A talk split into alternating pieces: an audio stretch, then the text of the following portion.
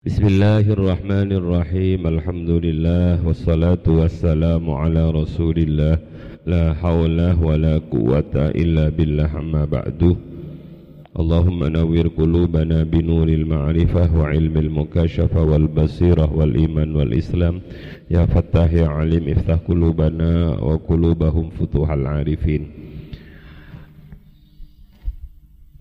ngaji kitab Adabul Alim wal Muta'alim kita pada pagi hari ini sudah sampai pada halaman 24 ya.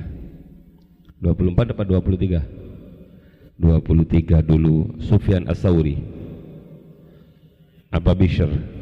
Uh, Bishr. Bismillahirrahmanirrahim. Qala Asyaih Kiai Haji Muhammad Hashim Ash'ari. Wa nafa'ana Allah bihi wa bi'ulumihi wa amadana bi asrarihi wa a'ada alaina bi barakatihi fid dharaini. Amin ya rabbal alamin. Pada halaman 23 bagian terakhir Mbah Hashim nukil uh, dari Bishir Bishr. Bishr itu terkenal dengan istilah Bishr al-Hafi. Bishr al-Hafi Bishr al-Hafi itu kalau dalam sejarah beliau orang yang mendapatkan hidayah. Gara-gara beliau mendapati secari kertas yang ada tulisannya Bismillahirrahmanirrahim. Asalnya Bishr al-Hafi itu adalah seorang perampok, seorang pemabuk. Kemudian Allah memberi, memberi hidayah lewat beliau menemukan secari kertas yang ada nama Allah dan sifat Rahman Rahimnya Allah. Lalu kertas itu kemudian dilipat disimpan dikasih minyak. Kemudian Bishr Al-Hafi bermimpi dan akhirnya beliau mendapatkan hidayah dari Allah lewat secari kertas itu. Ini banyak ini ada orang cerita yang dalam kuburnya dihentikan siksaannya gara-gara anaknya memuliakan Al-Quran. Jadi ketika di dunia Quran itu dimuliakan manfaatnya luar biasa kepada anak-anaknya. Lah Bishr al-Hafi itu kemudian menjadi tokoh yang luar biasa hebatnya dan sangat dikagumi oleh uh, oleh salah satunya adalah para imam salah satunya adalah Imam Abu Hanifah itu sangat paha sangat sangat kagum pada Bishr. Bahkan beliau sering datang kepada Bishr untuk belajar ilmu tasawuf. Sedangkan kalau urusan fikih saya bisa kata Abu Hanifah tapi untuk urusan tasawuf mengenal Allah saya lebih banyak belajar pada Bishr al-Hafi. Bismillahirrahmanirrahim. An Bishrin radhiyallahu anhu saking Bishr Al-Hafi radhiyallahu anhu. Auha paring wahyu. Auha paring wahyu sapa Allahu Allah ila Daud marang Nabi Daud alaihi salam.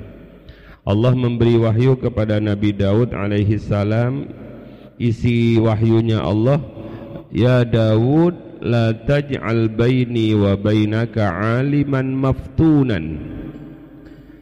La taj'al la taj'al ojo ndadekno sira Daud baini ing dalem antarani ingsun wa bainaka lan antarani sira Daud aliman ing wong kang alim maftunan kang kefitnah atau din fitnah Janganlah engkau jadikan penghalang yang ada di antara saya dan kamu seorang alim yang kena fitnah.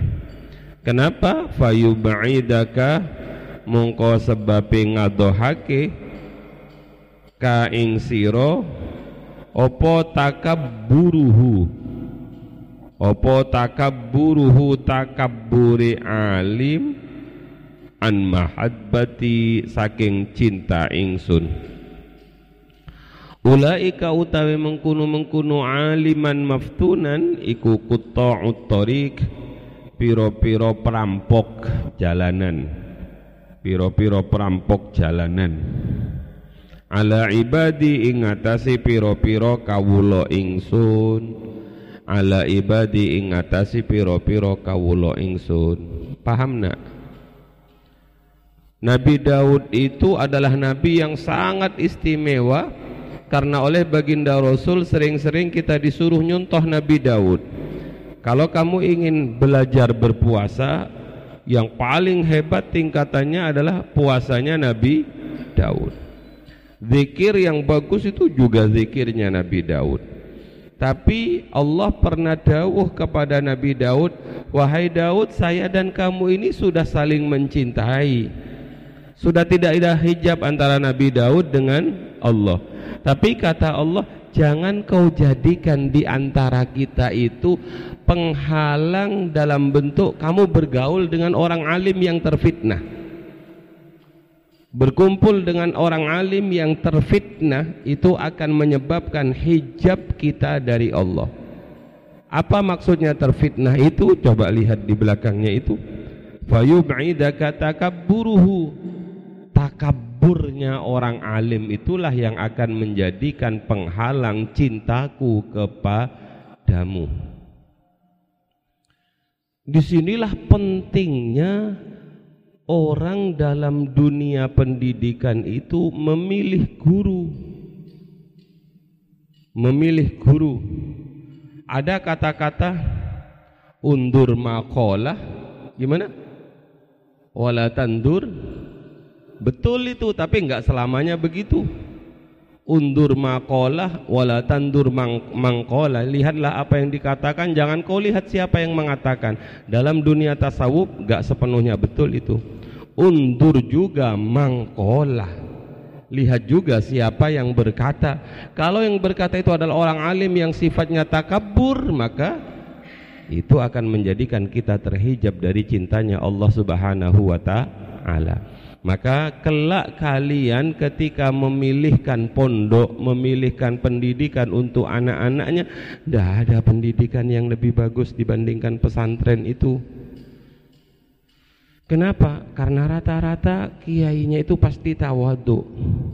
Karena rata-rata kiainya itu pasti ahli ibadah. Tapi kiai itu kelihatannya takabur.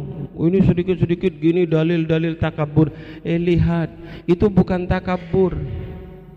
At-takabburu alaman alal alaman takabbara sadaqatun. Kamu jangan melihat itu kusbaha kok koyo takabur oh, takaburnya kusbaha itu sodako kenapa karena dia takabur pada orang-orang yang takabur dia sombong terhadap orang-orang yang sombong. Le ngaji musa piro wis ngambit nabit nanu mulutan. Ngaji sok ngaji ngaji sekle baru bit akan Eh, dibaan. Itu bukan takaburnya Gusbaha itu sodakonya Gusbaha karena melihat ada orang yang menyalah-nyalahkan amaliyah kita tanpa dalil. Nah, jangan salah paham terhadap orang-orang itu. Nah, makanya uh, ada sebuah nasihat begini dalam ihya itu. La tajlisu inda kulli alimin illa alimun yadku yad'ukum min khamsin ila khamsin.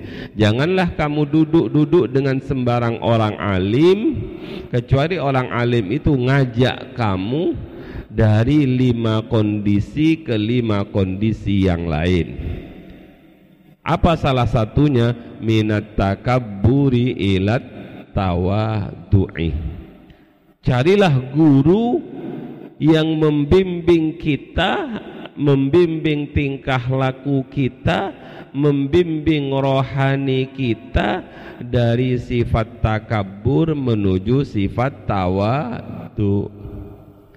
Kenapa nak? Kalau gurunya takabur ya muridnya juga lambat laun takabur dan takabur itulah penghalang terberat terbesar, tertebal seorang hamba dari Allah Subhanahu wa taala. Makanya sampai-sampai Rasulullah dawuh la yadkhulul jannah man kana fi qalbihi mithqala darratin minat takabbur. Tidak akan masuk surga orang yang dalam hatinya ada secuil sifat takab takabur wah kalau membahas ini lama nanti. Man takabbara wada'ahu Allah wa man wada'a takabba uh, man man takabbara wada'ahu Allah wa man wada'a rafa'ahu Allah. Siapa orang yang takabur dia akan direndahkan oleh Allah. Siapa orang yang tawaduk dia akan diangkat oleh Allah. Pun pun. Tapi kamu jangan gampang menilai Saya saya ulangi lagi Jangan gampang menilai kalau kiai-kiai kok koyok-koyok eh sok-sok eh takabur Tutuk takabur beliau itu. Beliau itu sedang bersodakoh lewat il ilmu. Ya kita nggak bisa sehebat beliau karena beliau adalah orang-orang yang alim. Kita bersyukur punya Mbah Yai Marzuki, kita bersyukur punya Gus Baha, kita bersyukur punya orang-orang yang alim yang kealimannya luar biasa. Kita doakan mudah-mudahan panjang umur. Saudara, orang-orang yang alim maftunan itu qutta'ut ala ibadi. Dia adalah perampok yang akan begal kita di tengah jalan agar kita tidak bisa sampai kepada Allah Subhanahu wa taala. Terus waqala lan sapa Sufyan As-Sauri Sufyan As-Sauri radhiyallahu anhu. Kemarin saya sudah terangkan siapa Sufyan As-Sauri. Innama Berapa hari lagi sudah nggak ngopi pagi ya? Mumpung masih bisa ngopi ngopi yang Bismillahirrahmanirrahim. Sufyan As-Sauri dawuh Innama yuta'allamul ilmu Innama yuta'allamu angin pasti din pelajari opo al ilmu ilmu. Sesungguhnya ilmu itu dipelajari tujuannya liyuttaqo berapun den wedeni bihi sebab ilmu sapa Allahu Allah. Tujuannya agar Allah kita takuti. Maksudnya agar kita menjadi orang-orang yang bertakwa. Wa innama fadula angin pasti ngungguli opo ilmu ala ghairihi ingatasi liyani ilmu. Karena sesungguhnya ilmu itu melampaui keutamaannya dibandingkan yang lain. Li'annahu kronu sak temeni ilmu iku yuttaqo din takuti din takuti bihi sebab ilmu sapa Allah taala Allah taala. Kemarin kita sudah paham bahas agak sedikit panjang innama yakhsyallaha min ibadihil ulama. Terus fa in ikhtallah fa in ikhtalla mungqala muncacat apa hadal qasdu? Iki-iki tujuan iki-iki tujuan. Wa fasadat lan rusak. Apa niyatu talibihi? Niyate wong kang golek ilmu. Bi ayyastash'irah kelawan yento ngerumangsani. Ngerumangsani. Sopo tolib? Bihi kelawan ilmu? At-tawassula ing merti-merti teko. Sampai. Ila manazila dunyawiyin ila manazila marang piro-piro panggonan kedudukan dunyawiyin kang bangsa duniawi. Bayani mimalin saking ilmu bayani mimalin saking pondo. Ah, ah, coba coba khawatir mobilnya abahku coba. Rias ada mobilnya mbah mungkin nak mimmalin saking bondo au jahin utawa pangkat faqad batala mungko teman-teman batal. Faqad batala mungko teman-teman batal. Opo ajruhu ganjarani? Opo ajruhu ganjarani tolib? Wahabita lan lebur opo amaluhu amali talib? Wa khasira lan rugi. Sapa talib? Husranan kelawan kerugian. Husranan kelawan kerugian. Mubinan kang terang kang jelas. Mubinan kang terang kang jelas Terus. Wa qala lan dawuh sapa Al Fudail Fudail bin Iyad radhiyallahu anhu. Fudail bin Iyad dawuh balagani tumeka ni ing ingsun sapa apa annal fasaqata sak temeni pira-pira wong fasik? Minal ulama saking pira-pira wong alim Ya Allah. Wa min hamalatil Quran lan piro-piro wong kang apal Quran. Iku yubda'u din mulai din kawiti Opo bihim kelawan fasakoh? Yaumal qiyamati ing dalam tinu kiamat. Qabla ubadatil awsani ing dalam sak turungi ing dalem turungi piro-piro wong kang nyembah berhala naudzu billah. Tidak jaminan orang alim itu tidak disiksa tidak jaminan orang apal Quran itu tidak disiksa. Kalau orang alim itu fasik kalau orang orang apal Quran itu fasik maka katanya Syekh Fudail bin Iyad telah sampai kepadaku kabar bahwa orang-orang fasik dari kalangan orang-orang alim dan dari kalangan orang-orang yang hafal Al-Quran itu di hari kiamat mereka itu disiksa sebelum para penyembah berhala disiksa. Sebelum orang-orang kafir itu disiksa orang alim dulu yang disiksa orang yang apal Quran dulu yang disiksa di mana orang alim dan apal Quran itu punya sifat di dunia adalah fasik annal fasakota fasik. Saya pernah mendapatkan penjelasan sederhana fasik itu apa sih? Fasik itu fasik itu adalah orang yang biasa melakukan perkoro-perkoro makruh tanpa merasa berdosa tanpa merasa bersalah. Itu namanya fasik Na'udzu billah. Tidak sampai tingkatan haram. Tapi makruh yang terus menerus dilakukan itu menyebabkan orang itu menjadi fasik. Kenapa kok berat seperti ini?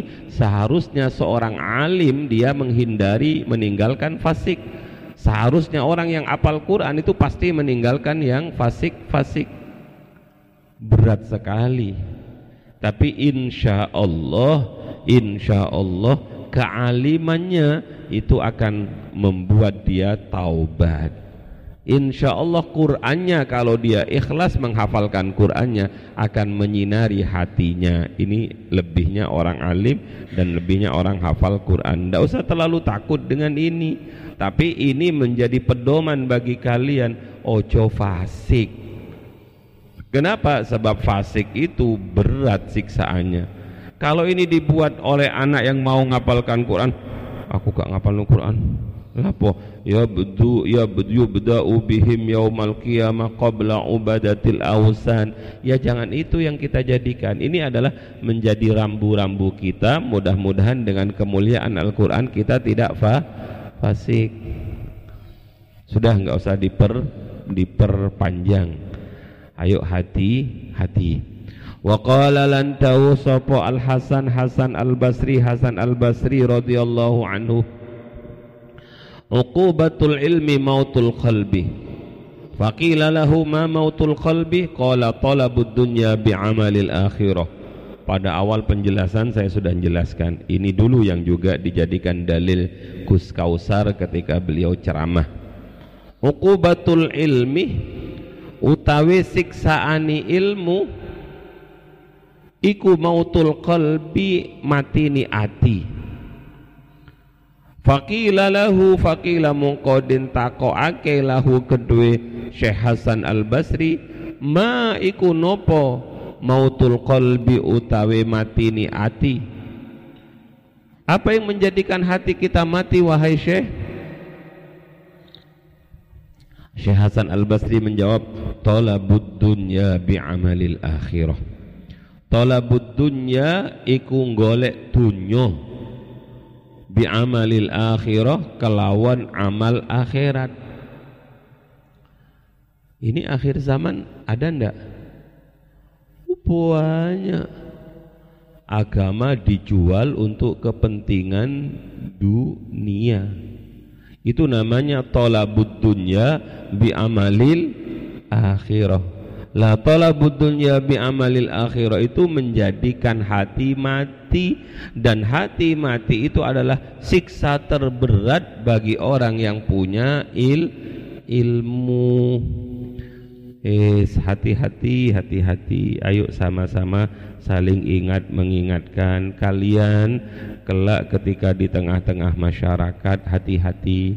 Saling mengingatkan antara kawannya ingatkan dengan guyonan ndak apa-apa. Eh iling iling iling iling jauhi abah dulu. Mungkin saya sudah jauh sudah ada di alam yang lain. Sampean bilang saja pada kawannya iling iling kang iling dulu abah pernah dawuh nukil dawuhnya Mbah Hashim yang diambil dari Syekh Hasan Al Basri uqubatul ilmi mautul qalbi faqila lahu ma mautul qalbi qala talabud dunya bi amalil akhirah begini aja dikirimkan kepada kawannya insya Allah dengan bijahi Mbah Hashim Ash'ari sadar. Tapi kalau enggak diingatkan khawatir kebablasan ingat saling ingat mengingatkan. Watawasau bil haqqi watawasau bis sabri. Karena mungkin saja kawan kita itu terlalu jauh sudah menjual agama untuk kepentingan dunia. Kalian wajib mengingatkan setelah mengingatkan di fatihai ditungaknu jangan dicaci jangan dimusuhi ditungaknu dan diingatkan. Lah suatu saat mungkin kita yang khilaf kita minta diingatkan kita minta didoakan. Sebab inilah hidup. Bismillahirrahmanirrahim. Al-Babus Sani utawi bab kedua fi adabil muta'allimi ing dalam etikanya wong kang belajar. Fi nafsihi ing dalam awak dhewe ni muta'allim. Wa fihi lan iku tetep ing dalam bab apa asyaratu anwa'in? Asyaratu anwa'in sepuluh piro-piro warna. Minal adabi saking piro-piro totok romo Bab kedua ini menjelaskan tentang etika seorang pelajar terhadap dirinya. Dan dalam bab kedua ini ada subbab sebanyak sepuluh etika. Ada sub-subbat banyaknya sepuluh. Al-awwal langsung yang pertama. Apa yang pertama? Al-awwalu utawi kang pertama iku ayu tahira yen to nyuciake bersihake sapa muta'allim qalbahu ing atini muta'allim. Titik-titik dulu. Adab yang pertama bagi kita sebagai santri sebagai murid adalah membersihkan hati. Coba Bahasim ngambil yang paling pertama itu adalah hati. Membersihkan hati. Inilah yang luar biasa indahnya. Rasulullah sallallahu alaihi wasallam ketika oleh Allah ditimbali dalam perjalanan yang sangat bersejarah yang disebut dengan Al-Isra wal Mi'raj yang dilakukan pertama kali persiapannya apa? Bukan mempersiapkan buruk, bukan mempersiapkan bekal, bukan mempersiapkan Google Map. Enggak usah. Yang dipersiapkan oleh malaikat adalah Rasulullah dibedah. Rasulullah dioperasi. Apa gunanya? Karena Rasulullah, hati Rasulullah dicuci, dibersihkan oleh malaikat. Lah inilah sebelum kita melangkah dalam hal-hal yang baik, yang pertama kali harus kita sucikan. Nggak perlu kita ke dokter untuk minta dibedah, gak usah. Ah, sucikan hati sucikan hati. Oh kayak agim begitu dia. Sucikan hati. Bersihkan hati kata Mbah Hashim. Dibersihkan saking nopo? Tulis mingkul ghasyin saking saben-saben bujuk. Satu wadanasin lan kotor. Dua wahilin unek-unek elek ghil. La taj'alna fi qulubina ghillan. Terus yang keempat wahasadin. Apa makna ni leh? Derengki hasud wasu'i aqidatin. Lan oloni akidah.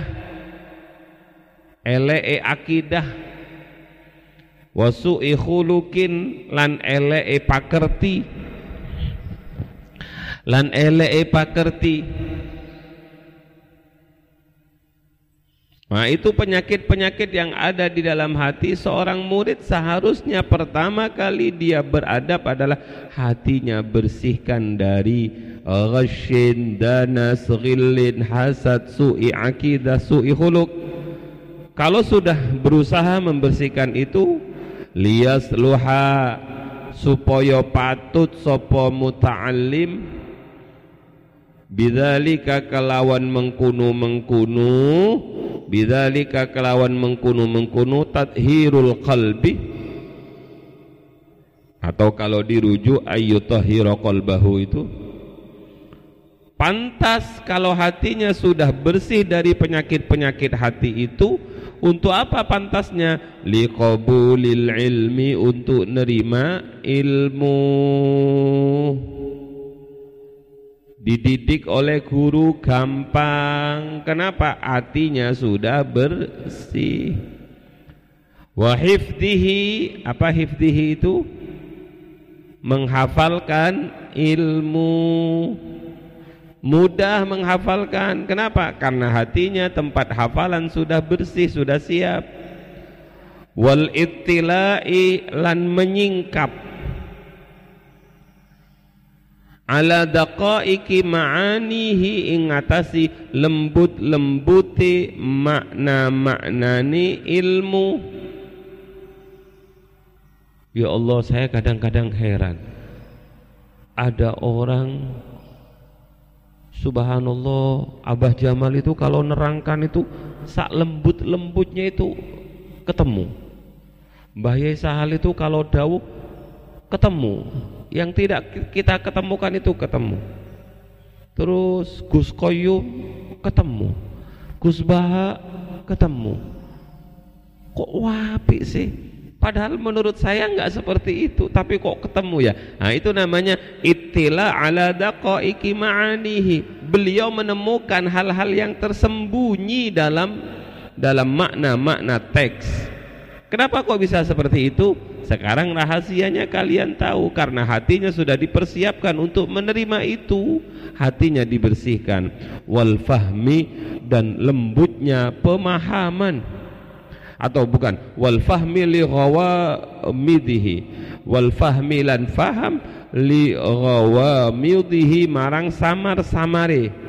Marang samar-samare ilmu marang samar-samare ilmu jadi ini loh rahasianya santri-santri dahulu itu hebat-hebat. Ini loh rahasianya santri-santri zaman biyen itu alim-alim. Kenapa? Karena yang paling pertama dididik oleh gurunya, oleh kiainya adalah urusan a hati, membersih no hati. Lah bagaimana sih bah cara membersihkan hati itu? Gimana caranya? minum air putih yang banyak habis itu minum kopi ya budek lagi gitu. Bagaimana minum apa? Minum cerebrofit? Enggak ada. Minum vitamin? Enggak ada. Bagaimana cara membersihkan hati? Balik pada dawuhnya Rasulullah, likulli syai'in musqalatun wa musqalatul qulub zikrullah. Semua sesuatu itu punya alat pembersih. Likulli syai'in musqalah pakai sod. Wa musqalatul qulub zikrullah Segala sesuatu itu punya alat pembersih.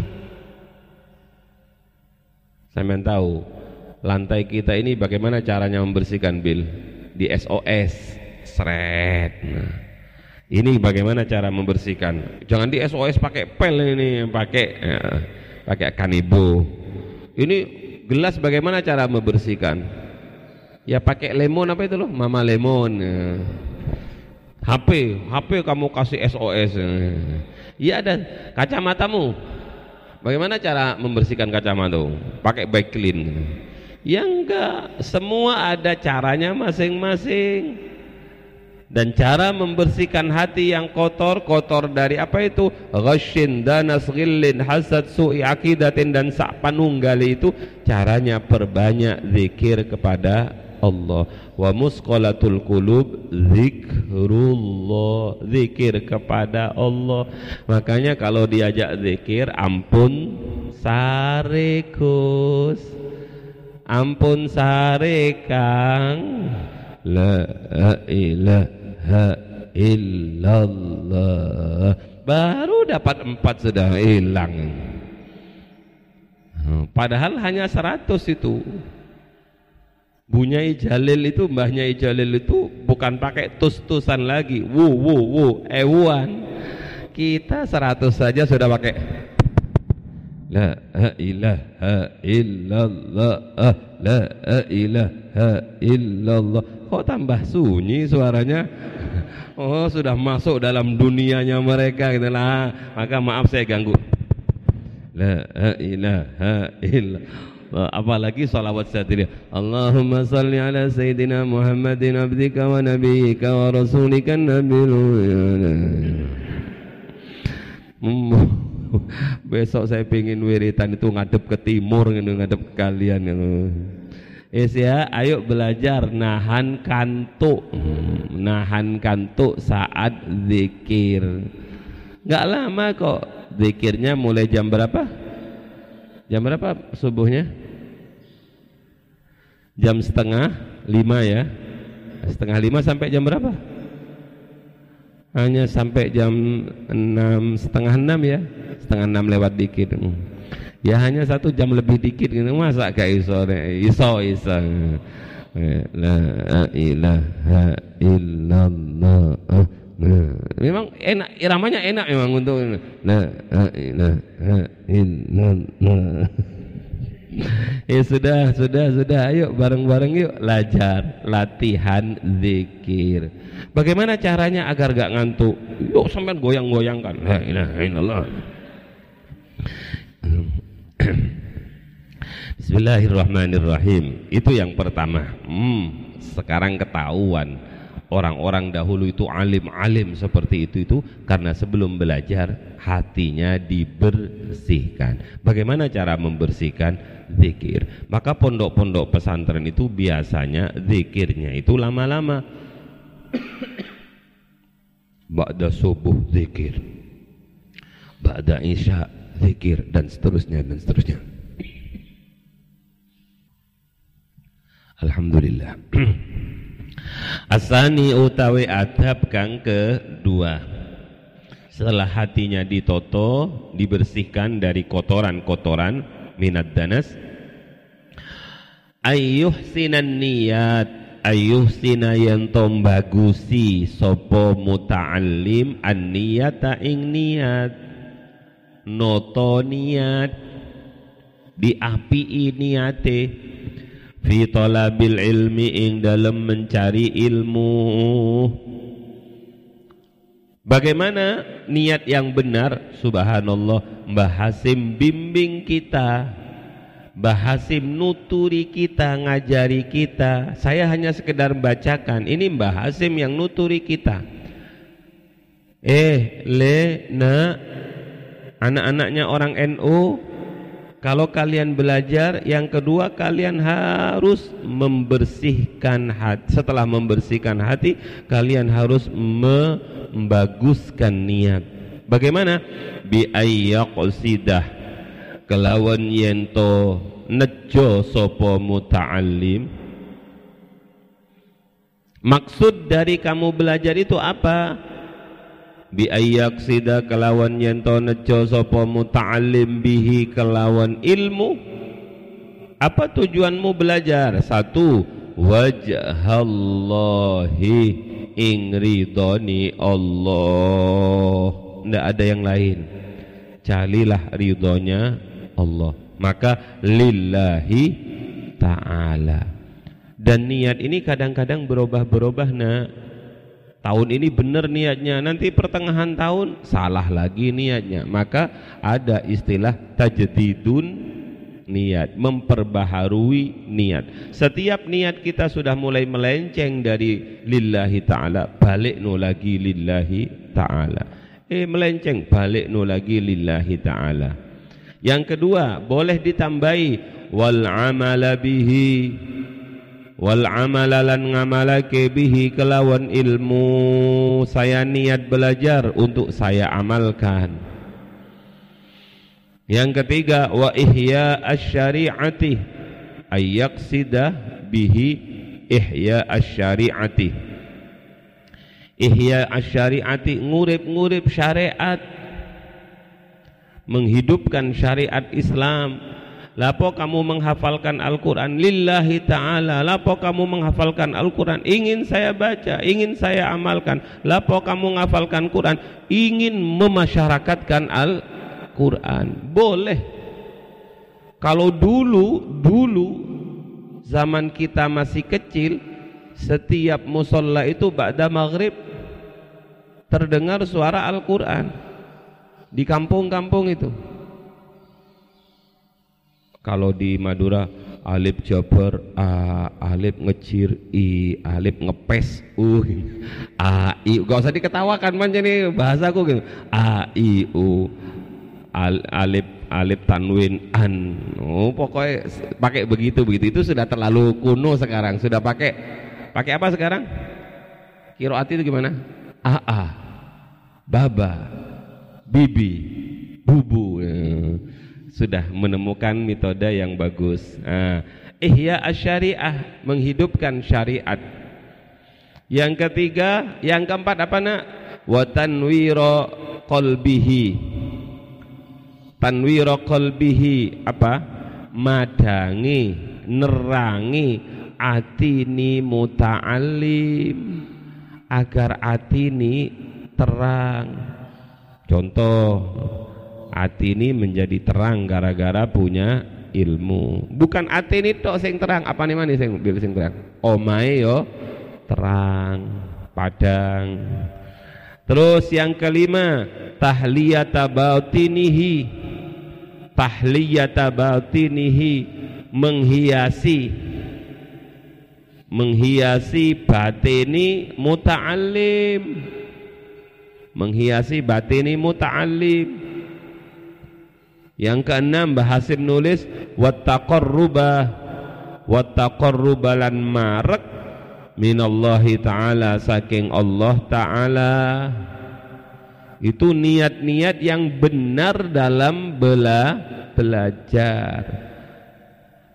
Kalau mau ditambahi silahkan menghilangkan kebodohan biar bisa ngajari anak-anak kita ngaji, biar bisa bimbing keluarga kita ibadah dan seterusnya dan seterusnya. Yang pokoknya adalah beribadah kepada Allah sebab hidup ini adalah wa ma khalaqtul jinna wal insa illa liya'buduni. Terus Bahasim juga nulis wala yaqsida bihi wala yaqsidalan ojo nejo lan ojo yento nejo. Wala sidalan ojo yento nejo sapa muta'allim bihi kelawan ilmu. Hati-hati jangan sampai ilmumu belajarmu bertujuan mencari al aghrada piro-piro tujuan. Ad-dunyawiyat takang bongso duniawi makanya kadang-kadang di awal-awal mondok itu subhanallah beratkan ngarahkan santri sekarang itu. Angil alhamdulillah ini ngaji di rumah. Ngaji di rumah ngaji bareng orang tua. Sering kali para pengasuh itu bingung mengarahkan. Kenapa? Karena diarahkan lillahi ta'ala orang tuanya nggak pingin lillahi ta'ala kadang-kadang ngarahkan ini orang tuanya pingin begini. Kenapa? Lapo sih bu ngoten lapo sih pak ngoten. Mangke anu lho Pak Yai mantun pondok niki bendang kuliah jurusan niki kersani sakit maem kersani sakit nyambut damel. Kersani sakit nopo sakit jadi PNS kersani sakit pegawai. Gak usah menjadi tujuan itu semuanya lillahi ta'ala maka kadang-kadang bingung, bingung sekali para kiai ini. Es ditoto-toto seperti ini lillahi taala. Makanya pernah saya harus menyampaikan ini.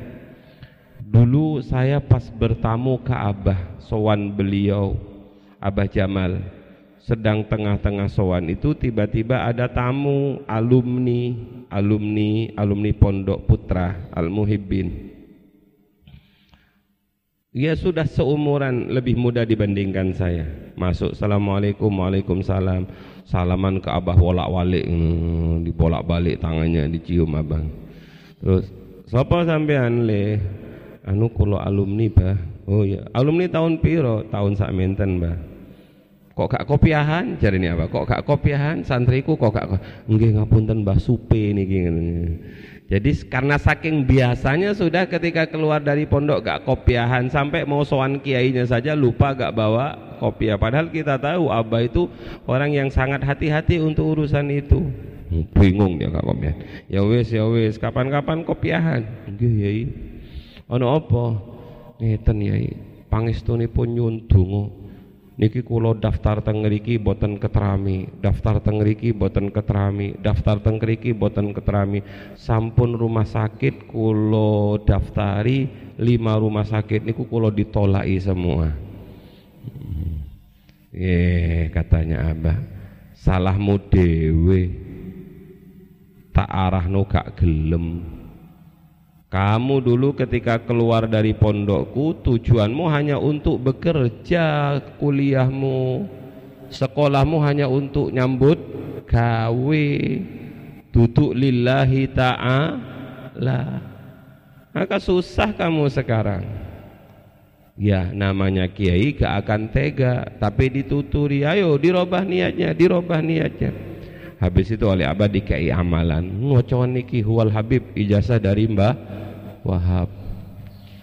Makanya saya lewat uh, mimbar yang sangat mulia ini, lewat majlis yang sangat mulia ini, berharap ada kerjasama yang bagus antara orang tua dan wali, antara orang tua, wali santri dengan pengasuh. Di pondok diajari lillahi ta'ala, lillahi ta'ala, lillahi ta'ala, tetap harus dipertahankan lillahi ta'ala. Kalau mau ditambah-tambahi itu al-amal bihi wa iya asyari'a wa tanwir qalbihi wa tahliyata batinihi wa taqarruba min Allah wa la yaqsida bihi al-aghrad ad-dunyawiyah Jangan sekali-kali tujuan mencari ilmu itu adalah tujuan-tujuan duniawi. Min tahsilir riyasah. Bahasa menjelaskan apa tujuan duniawi itu? Min tahsilir riyasati saking ngasilake dadi pemimpin. Saking ngasilake dadi pemimpin. Wal jahi hasil pangkat. Wal jahi hasil pangkat. Wal mali lan bondo kalau tujuan-tujuannya ini yang dipasang target di awal belajar belum tentu dapat riasah belum tentu dapat jah belum tentu dapat mal. Berapa banyak orang-orang yang tidak punya ilmu tapi kaya raya itu. banyak ceritanya itu. Ada seorang uh, pebisnis hebat. Uh punya pom bensin wakeh. Ternyata tanda tangan saja gak iso tanda tangan gak iso uh, tanda tangannya cret akhirnya karena tanda tangan seperti itu bisa ditiru pakai plek uh, pakai cap jari Nah, itu kalau urusan mal, urusan jah, urusan riasa itu urusannya Allah Subhanahu wa taala. Kita nggak perlu ngurusi sesuatu yang sudah menjadi urusanipun Allah. Terus apa? Di antara niat yang salah wa mubaha. Wal wa mubahadatil aqran wa mubahatil aqran bangga-banggaan ing konco. Bangga-banggaan ing konco. Ini juga kadang-kadang menjadi penyakitnya kita nanti orang tua anakmu kursus bahasa Inggris di mana? Oh, di sini oh, ngomongkan kebanggaan-kebanggaan terhadap anaknya. Oh anakku ngene anakku ngene. Enggak apa-apa kalau bangganya itu dalam bentuk wa amma bi nikmati rabbika fahadis Eh, kamu nggak boleh. Hmm, aku sak kampung tak kalahkan ambek aku sebab aku hmm. Wa ta'dhiman nas lan ngungguli menungso. Wa ta'dhiman nas lan ngungguli masyarakat lahu marang ilmu. Gagah-gagahan itu. Wa nahwi dzalika lan sepateni mengkunu-mengkunu tahsilur riyasah. Terakhir anak-anak asalis utawi yang ketiga. Ayyubati royento aki-akian sopo muta'alim cepet-cepetan bitahsilil ilmi kelawan ngasilake ilmu syababahu ing dalam waktu enome. Syababahu ing dalam waktu mudane ing dalam waktu mudane muta'alim wa awqata umrihi lan piro-piro waktuni umure muta'allim coba lihat. Wala yaghtarru. Lan ojo kebujuk sopo muta'allim. Bi khida'it taswifi kelawan bujukan nunda-nunda wa ta'mili lan arab-arab Kenapa? Fa inna kulla sa'atin krono sak temeni. Fa inna kulla sa'atin krono sak temeni saben-saben waktu. Tamurru kang lewat opo sa'ah? Min umrihi saking umure muta'allim. La badala ora ono ganti iku maujud. Laha marang sa'ah wala iwadalan ora ono li apa liron. Ya jadin liron ya liron ya. Liron itu apa sih? Uh, ini tulisannya liron. Uh, awas keliru laron. Ijolan ya ijolan ya ijolan. Maklum bukan orang Jawa asli. Hmm. Iwad. Makanya ada tanwin iwad. Atau iwadon anit tanwin biasanya. Anha saking waktu cukup. Mumpung kalian masih il masih muda katanya Mbah Hashim ayyubadiru bitahsilil ilmi syababahu. Serius sungguh-sungguh cepet-cepetan mendapatkan ilmu ketika waktu mudamu. Kenapa nak waktu muda? Itu loh ada lagu begini belajar di waktu bagai mengukir di atas belajar sesudah deh. Dewasa. Gimana? Bagai mengukir di atas air. Apa itu? At-ta'allum fi sighar kan kan 'alal hajar. Memahat memahat batu itu berat. Belajar waktu kecil itu berat abot. Tapi begitu dia hafal begitu dia paham nggak hilang-hilang. Tapi kalau dia belajar di waktu tua wa ta'allum fil kibar saat tua seperti saya ini belajar kan naqsi alal ma'i seperti mengukir di atas air ya gimana sampean ukir ya ketemu lagi ketemu lagi Betul ini, betul. Saya mengalami sendiri.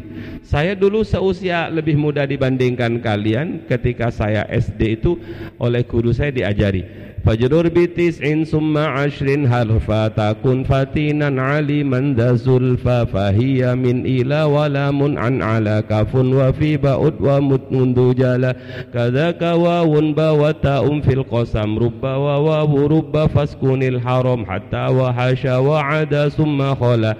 Fasma maqali kay takuna dzal ula. Sampai sekarang enggak hilang. Fajrur bitis in summa ashrin jerkanlah bitis'in dengan sembilan summa ashrin kemudian sepuluh berarti. Ini kan huruf cer ini dalilnya huruf. Fajrul bitis in summa ashrin harfa huruf-huruf cer itu ada sembilan belas. Fajrul bitis in summa ashrin harfa. Takun fatinan aliman da sulfa fahiya min ila walamun an ala kafun wa fi baun wa itu saya apalkan ketika saya kecil. Sekarang nggak hilang-hilang betul ketika ngapalkan itu oleh guruku. Adul saya kan panggilannya bukan Holik Adul maju Adul. Ayo kamu. Konco-koncoku sudah berdiri semua yang nggak apal. Kamu Ya kadang-kadang saya yang mendudukkan konco duduk hmm, dapat syafaatnya Adul. Ya kadang-kadang saya yang berdiri dapat syafaat dari kawan. Kalau guru begitu tidak apa-apa senang saya hmm, syafaat-syafaat. Tapi kalau pas kena yang ditarik sini ini nih, kalau nggak apal sini ku ditarik, aduh nggak boleh ngikut. Menang, kepalanya menang. Akhirnya dipegang dengan tangan kirinya, tangan kanannya narik ini. Aduh itu betul-betul tersiksa. Kalau sekarang diadukan ke Komnas HAM ini. Hmm. Enak ketika kecil dipaksa belajar seperti itu. Sekarang nggak hilang-hilang. Maka saya bersyukur atas tarian-tarian kuping itu. Coba kalau nggak ditarik kupingnya. Ah, Mulai besok kita pakai tarian ya. Ah, Boyong semua kalian. Ah, Oh katanya Mbah Mbah Jamal itu Mbah Fatah itu modelnya seperti itu dulu. Pernah suatu saat itu katanya Mbah Fatah. Mbah Fatah itu apa saja yang ada di sampingnya itu kan dijadikan alat untuk nyetrap murid. Ono garisan. Ah, apal. Ono apa ini? Ono katanya Mbah Jamal ini ruwiyah an abi. Ada ada itu penggaris dilemparkan. Kiai-kiai semua santri. Suatu saat katanya Abah santri-santri ini banyak yang nggak apal garisannya disingkirkan. Terus apa itu penghapusnya dipinggirkan. Nggak ada belas untuk mukuli santrinya itu. Akhirnya katanya apa? Ono sing iso. Hmm. ambil korek. Sulit katanya apa itu kumisnya konya katanya apa wis tuwek. Kan muridnya memang tuwek-tuwek kan muridnya. Sepuh-sepuh muridnya. No nggak nemu. Hmm. tapi yang diginikan Mbah, Mbah Fatah tadi kiai gede. Maka kalau kamu pengen jadi kiai gede besok tak sumeti ini. Subhanallah intinya apa nak ridho dengan apa yang dipaksa oleh guru belajar pada waktu masa mudamu. Maka dalam dunia belajar itu syair yang paling indah itu adalah at-ta'allum fis sighar kan naksi 'alal hajar wa ta'allum fil kibar kan naksi 'alal ma. Belajar di waktu kecil seperti mengukir di atas batu belajar sesudah dewasa seperti mengukir di atas air. Saya sekarang kalau suruh ngapalkan sesuatu mungkin cepat apalnya tapi cepat juga hilangnya paham ya nak? Pahamkan naksi alal hajar. Nah sudah. Uh, makanya waktu-waktu seperti kalian ini adalah waktu-waktu yang sangat produktif untuk ngafal. Waktu-waktu yang paling bagus untuk nderes untuk nambah